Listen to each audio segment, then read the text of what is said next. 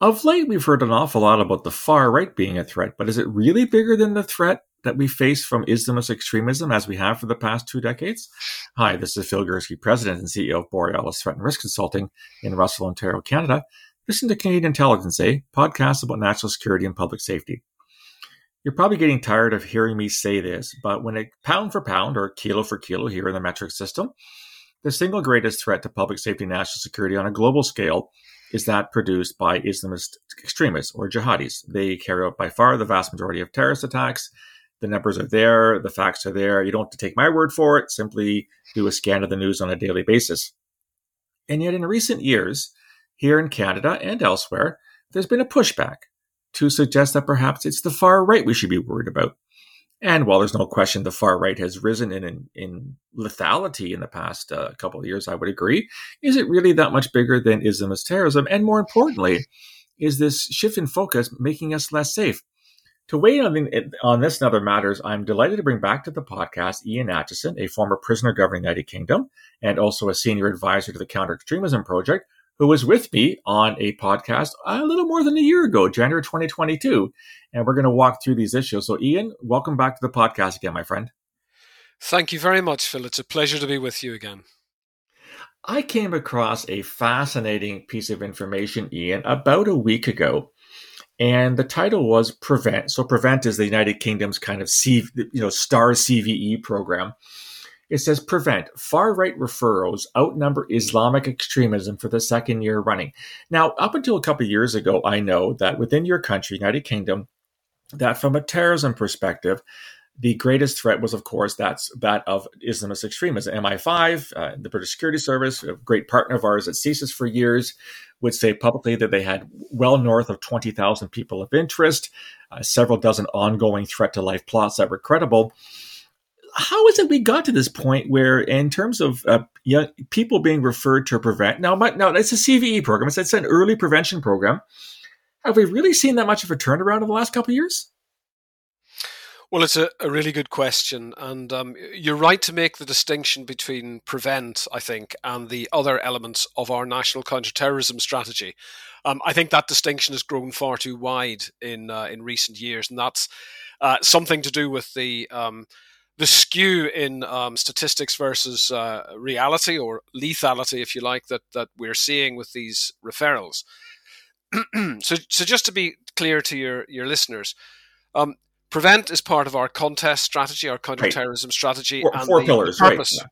The purpose, yeah, of, of prevent is to stop people being drawn into violent extremism, terrorism and um, it differs from the other elements because it is, as you've said, the the kind of front end triage system where um, uh, professionals can make referrals to the prevent program about people who they um, believe are at risk of being drawn into violent extremism. And in the United Kingdom, that's backed up by a legislative responsibility called the Prevent Duty, which mandates uh, public officials from our uh, police, healthcare, uh, and education systems and, and, so on to make those referrals.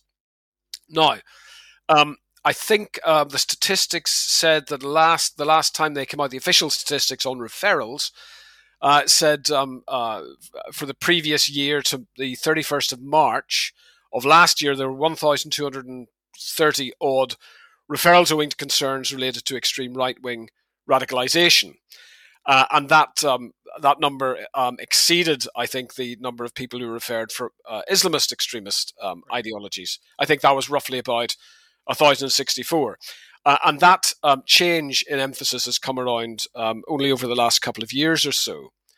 So I suppose logically you would assume that these, if these referrals are increasing, it reflects perhaps in reality an increasing threat from uh, neo fascism or uh, uh, neo Nazi white supremacism and so on. Right, a real, a real, dog, a real dog's breakfast of actors. It's right. everything from yeah, sure, okay. sure, but but that certainly has not translated into reality. So something else might be going on here, and uh, it's concerning. And we might get on to um, prevent because the prevent review led by William Shawcross is due to report imminently and has quite a lot to say about the, um, the, the, the mismatch between the amount of people being referred and the actual threat that is posed uh, to national security in this country. Um, but uh, basically, um, I think part of the problem is that the narrative of the threat posed by uh, extreme right wing uh, terrorism and ideology has been talked up. Now, why has it been talked up?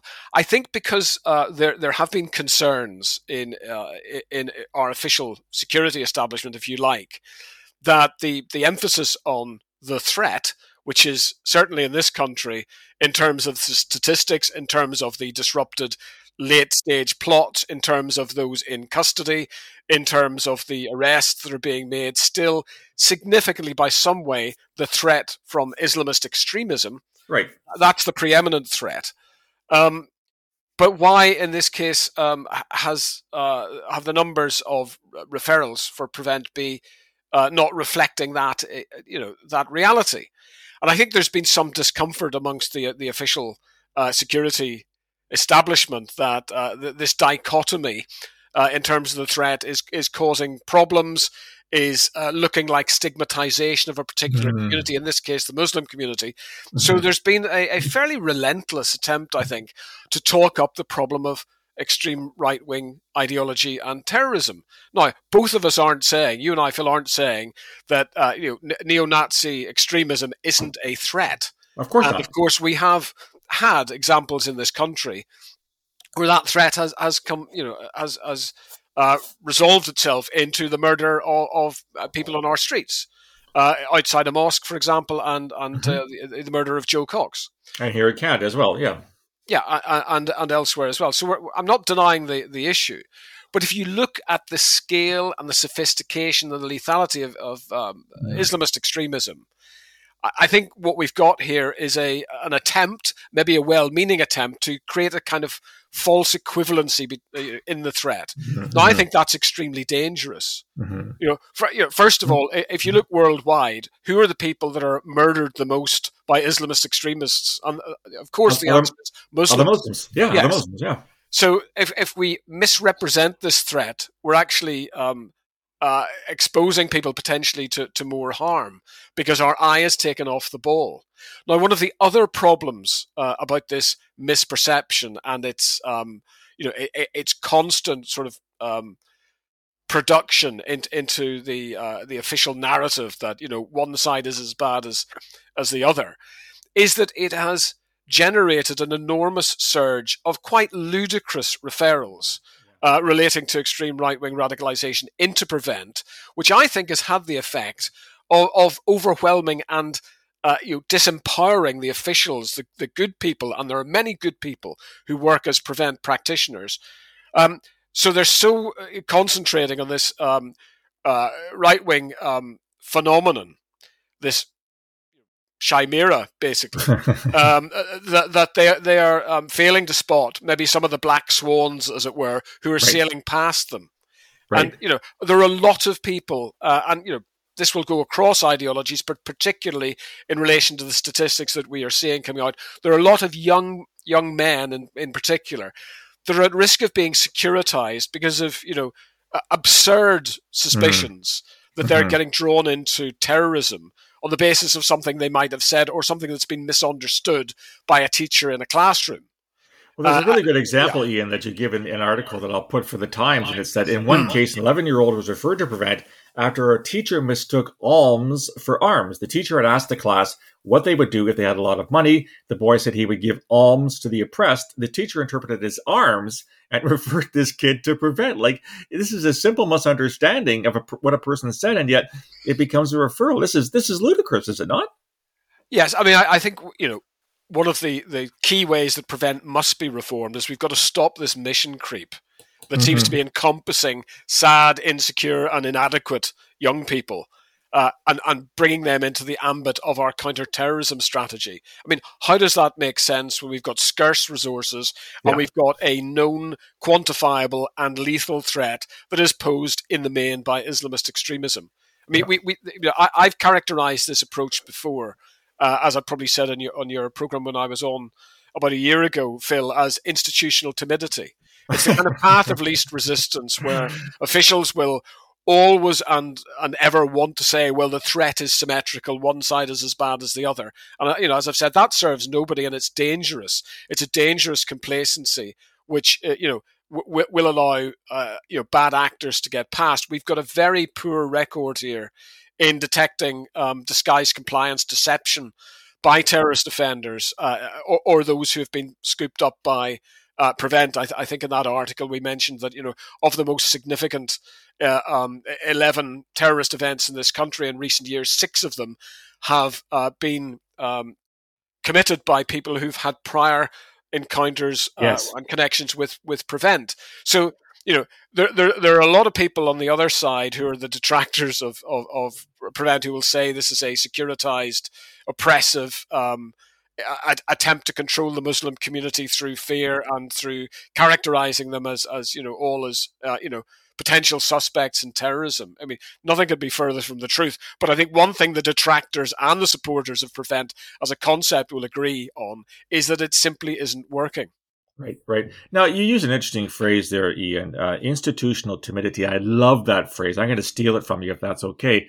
Um, you're talking to a Canadian here, where I have a government that can't even utter the phrase Islamist extremism. They use religiously motivated violent extremism, which suggests to me that the Mennonites, the Amish, pose as much of a threat to us as Islamist extremists do. And I keep saying, when's the last time you saw a Mennonite suicide bomber? Well, first of all, they all, you know, ride horses and buggies. They're not very effective. Uh, so you've been very polite so far, Ian. You've been rather restrained in your comments. I'm gonna I'm gonna push you a little bit. Is this just political correctness gone wild? Like you said, there are some well-intentioned, well-meaning people, we both know who they are. We're doing the best job that they can. But when we're forcing to look at this problem through that lens of, well, we can't offend anybody, it seems we're entering a, an era in, in Western society where, you know, microaggressions and people are offended by the, by the simplest possible phrase. Uh, this can't end well, right? I mean, are we going to get to a point, and I don't want you to predict, Ian, I'm not asking you looking your crystal ball, but are we getting to a point where this way of looking at this problem is going to end up where we're going to miss something because we've been told, well, we don't want you looking at that as much anymore because it stigmatizes the community? Well, you know, you're, you're inviting me to be uh, rude, but um, uh, you know, I, am not sh- I'm not sure um, what value it is in talking about you know political correctness gone mad because that that phrase has lost all its, yeah. its meaning. But what, what, what I would say is, you know, maybe, maybe we could uh, agree on liberal authoritarianism because it is ironic, isn't it, that this sort of institutional timidity, this sort of um, desire to um, equate the problem of far right and Islamist ideologies into a comfortable kind of um, blob of one's as bad as the other. The effect of that through the through the agencies, through our counterterrorism agencies is the securitizing of a growing number of young people for thoughts that will never translate uh, into to actions. Exactly. again, as I've said, that's a waste of time and scarce resources, and and is quite is quite dangerous.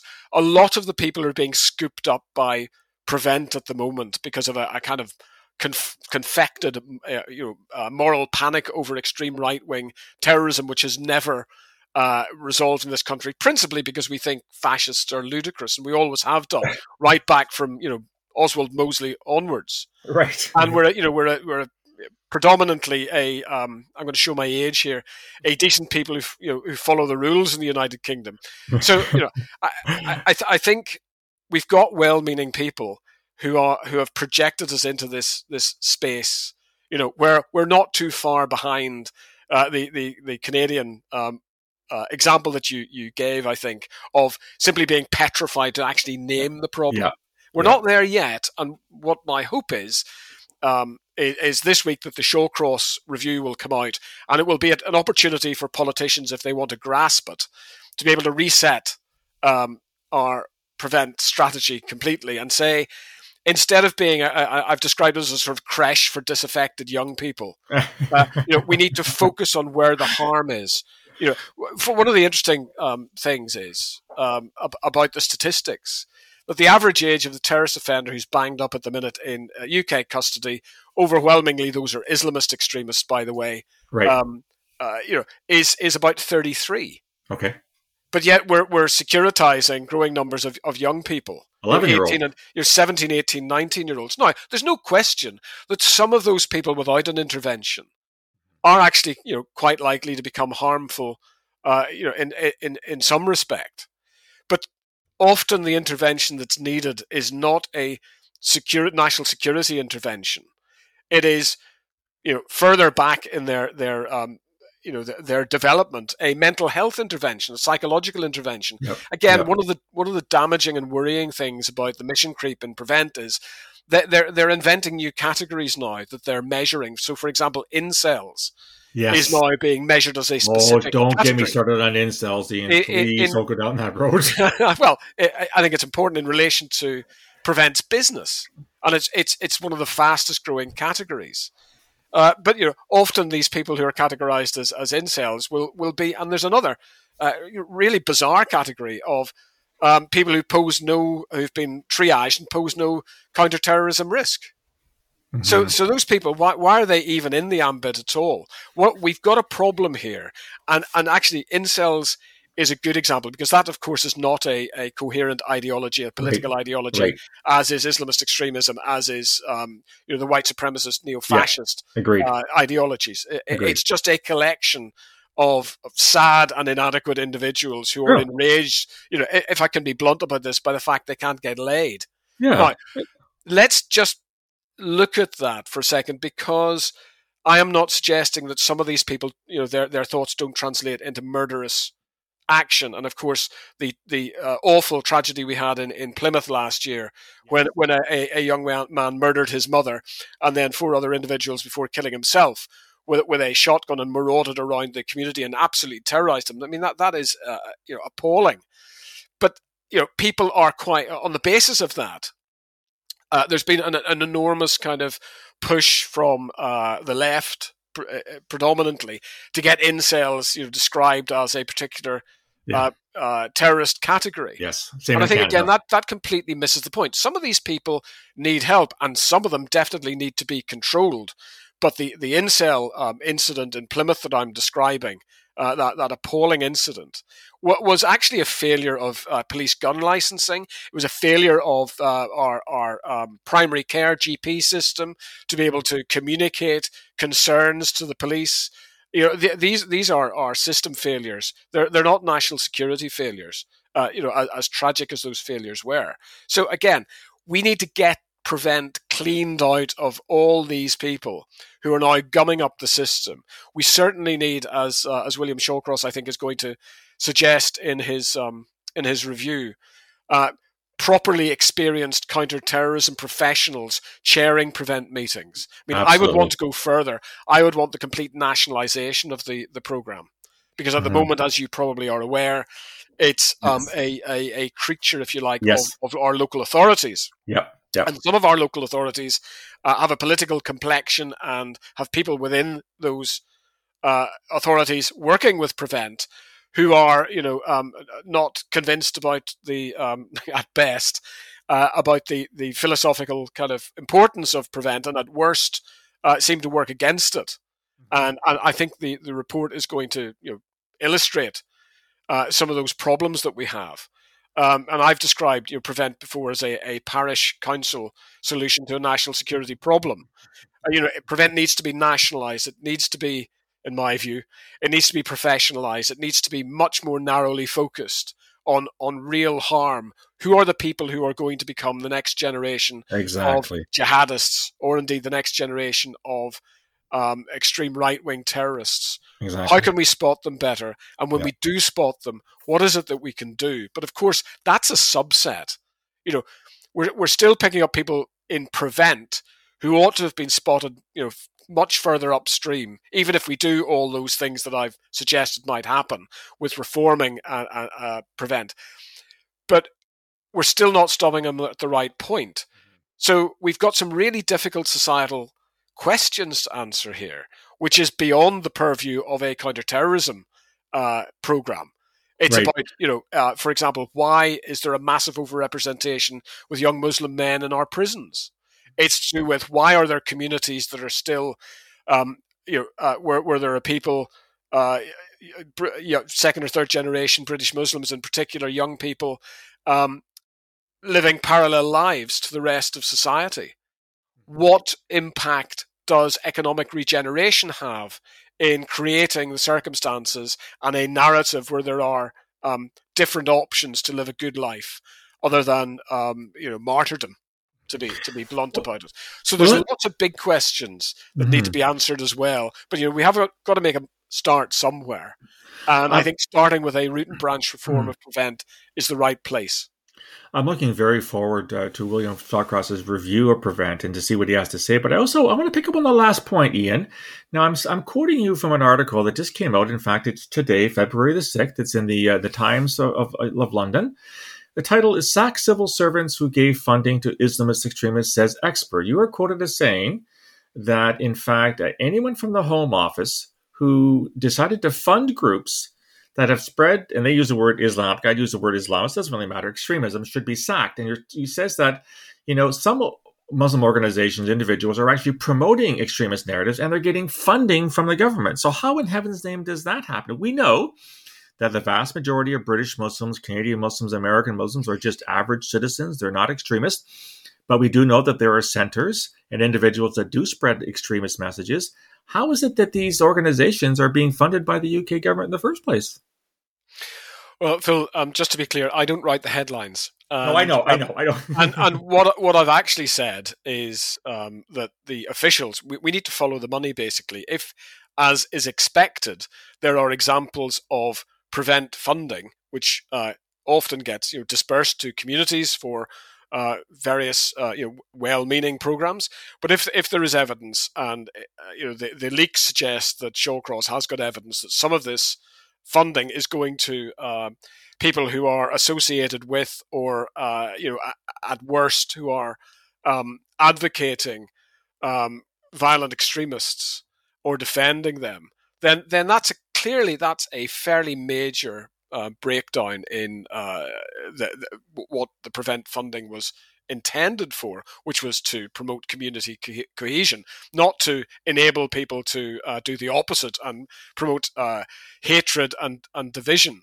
So what I've said is that uh, you know, and journalists, you know, I hope will do this, uh, that we need to follow the money. If there have been examples of no due diligence taking place and groups being funded whose aims and, and values and output is antithetical to the promotion of uh, you know liberal democratic values then what the hell were the people in charge yeah, doing yeah, yeah. allowing this to take place we need more Good information point. about that and obviously we need to to hear a, a response or a defense from those I, i'm afraid i'm not going to be terribly impressed by you know oh you know we, we just weren't aware of um, some of the things these people were saying uh, you know, this this is what government is supposed to do. This is what civil servants are supposed to yep. do with the disbursement of, you know, what is taxpayers' money.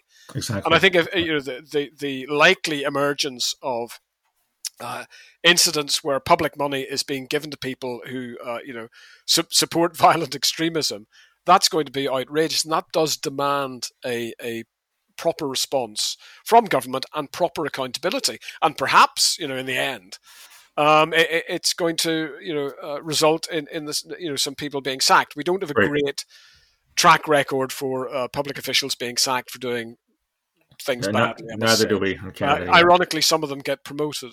Uh, but, uh, but I, I, am I am biased um, with the Ministry of Justice in that regard. Right. Right. Ian, Ian, last question. We've talked a lot about Prevent and the William Shawcross's, uh, Shawcross's review of it. I'm just curious, um, maybe you have proprietary information that I don't have. What do you expect the review to say? And what do you expect the, the, the response to the review will be uh, on multiple sides of UK society? Are people going to say, are they going to reject the findings? Are they going to find that the findings go against what they have, what they're trying, the message they're trying to sell? What do you expect to happen in the next couple of weeks? Well, um, I think the report will be extremely controversial, um, and it was never going to be otherwise. Particularly when you had a coalition of uh, organizations and pressure groups and activist groups who are opposed to prevent, uh, you know, g- getting their uh, their kicks in early and saying right. it had nothing to do with the review, and uh, you know it was just going to rubber stamp you know uh, the the oppression of you know, particularly the Muslim community. Right. So I, I, think we need to wait and see what the review actually says. I mean, we've seen some leaks. I'm afraid I don't claim any special uh, knowledge mm-hmm. of, of, what exactly it's going to uh, contain. But I, you know, I, I, the things that I've mentioned, are, are likely to, to, to be in it. You know, criticism of these groups mm-hmm. and the officials who've supplied them with money to um, oppose you know, British values. Uh, the need for uh, more uh, focus on harm and a reduction in the uh, the, the, false uh, e- equivalence uh, and what that means in terms of throughput for prevention with Islamist extremism and far right extremism because they are very asymmetrical threats. Absolutely. Absolutely. so you know, th- there's, there's quite a lot going on there, and you know, William Shawcross has, you know, at some cost to his own reputation, uh, produced this report, and I very, very much hope that uh, you know to, to, answer your last point that ministers are robust in saying we accept the recommendations, we will oh, implement this, and we will change things because prevent as it is is not fit for purpose in spotting those black swans, if you right. like, that are right. sailing by yep. as people are preoccupied with sad and inadequate teenagers. Well, I guess we're going to have to wait and find out what the review says, Ian. But listen, I want to thank you for coming back on the podcast. It's been far too long since I've had you on. I've got uh, a sneaking suspicion I need to bring you on more frequently rather than less frequently. But thank you for weighing in on a very important issue.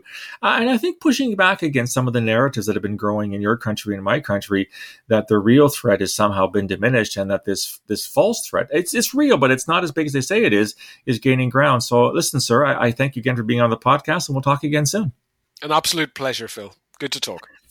That was my conversation with Ian Acheson of the United Kingdom. What do you think about this notion that perhaps these ideas that the far right is surpassing Islamist terrorism are having effects on government programs and, by extension, having effect on the security service?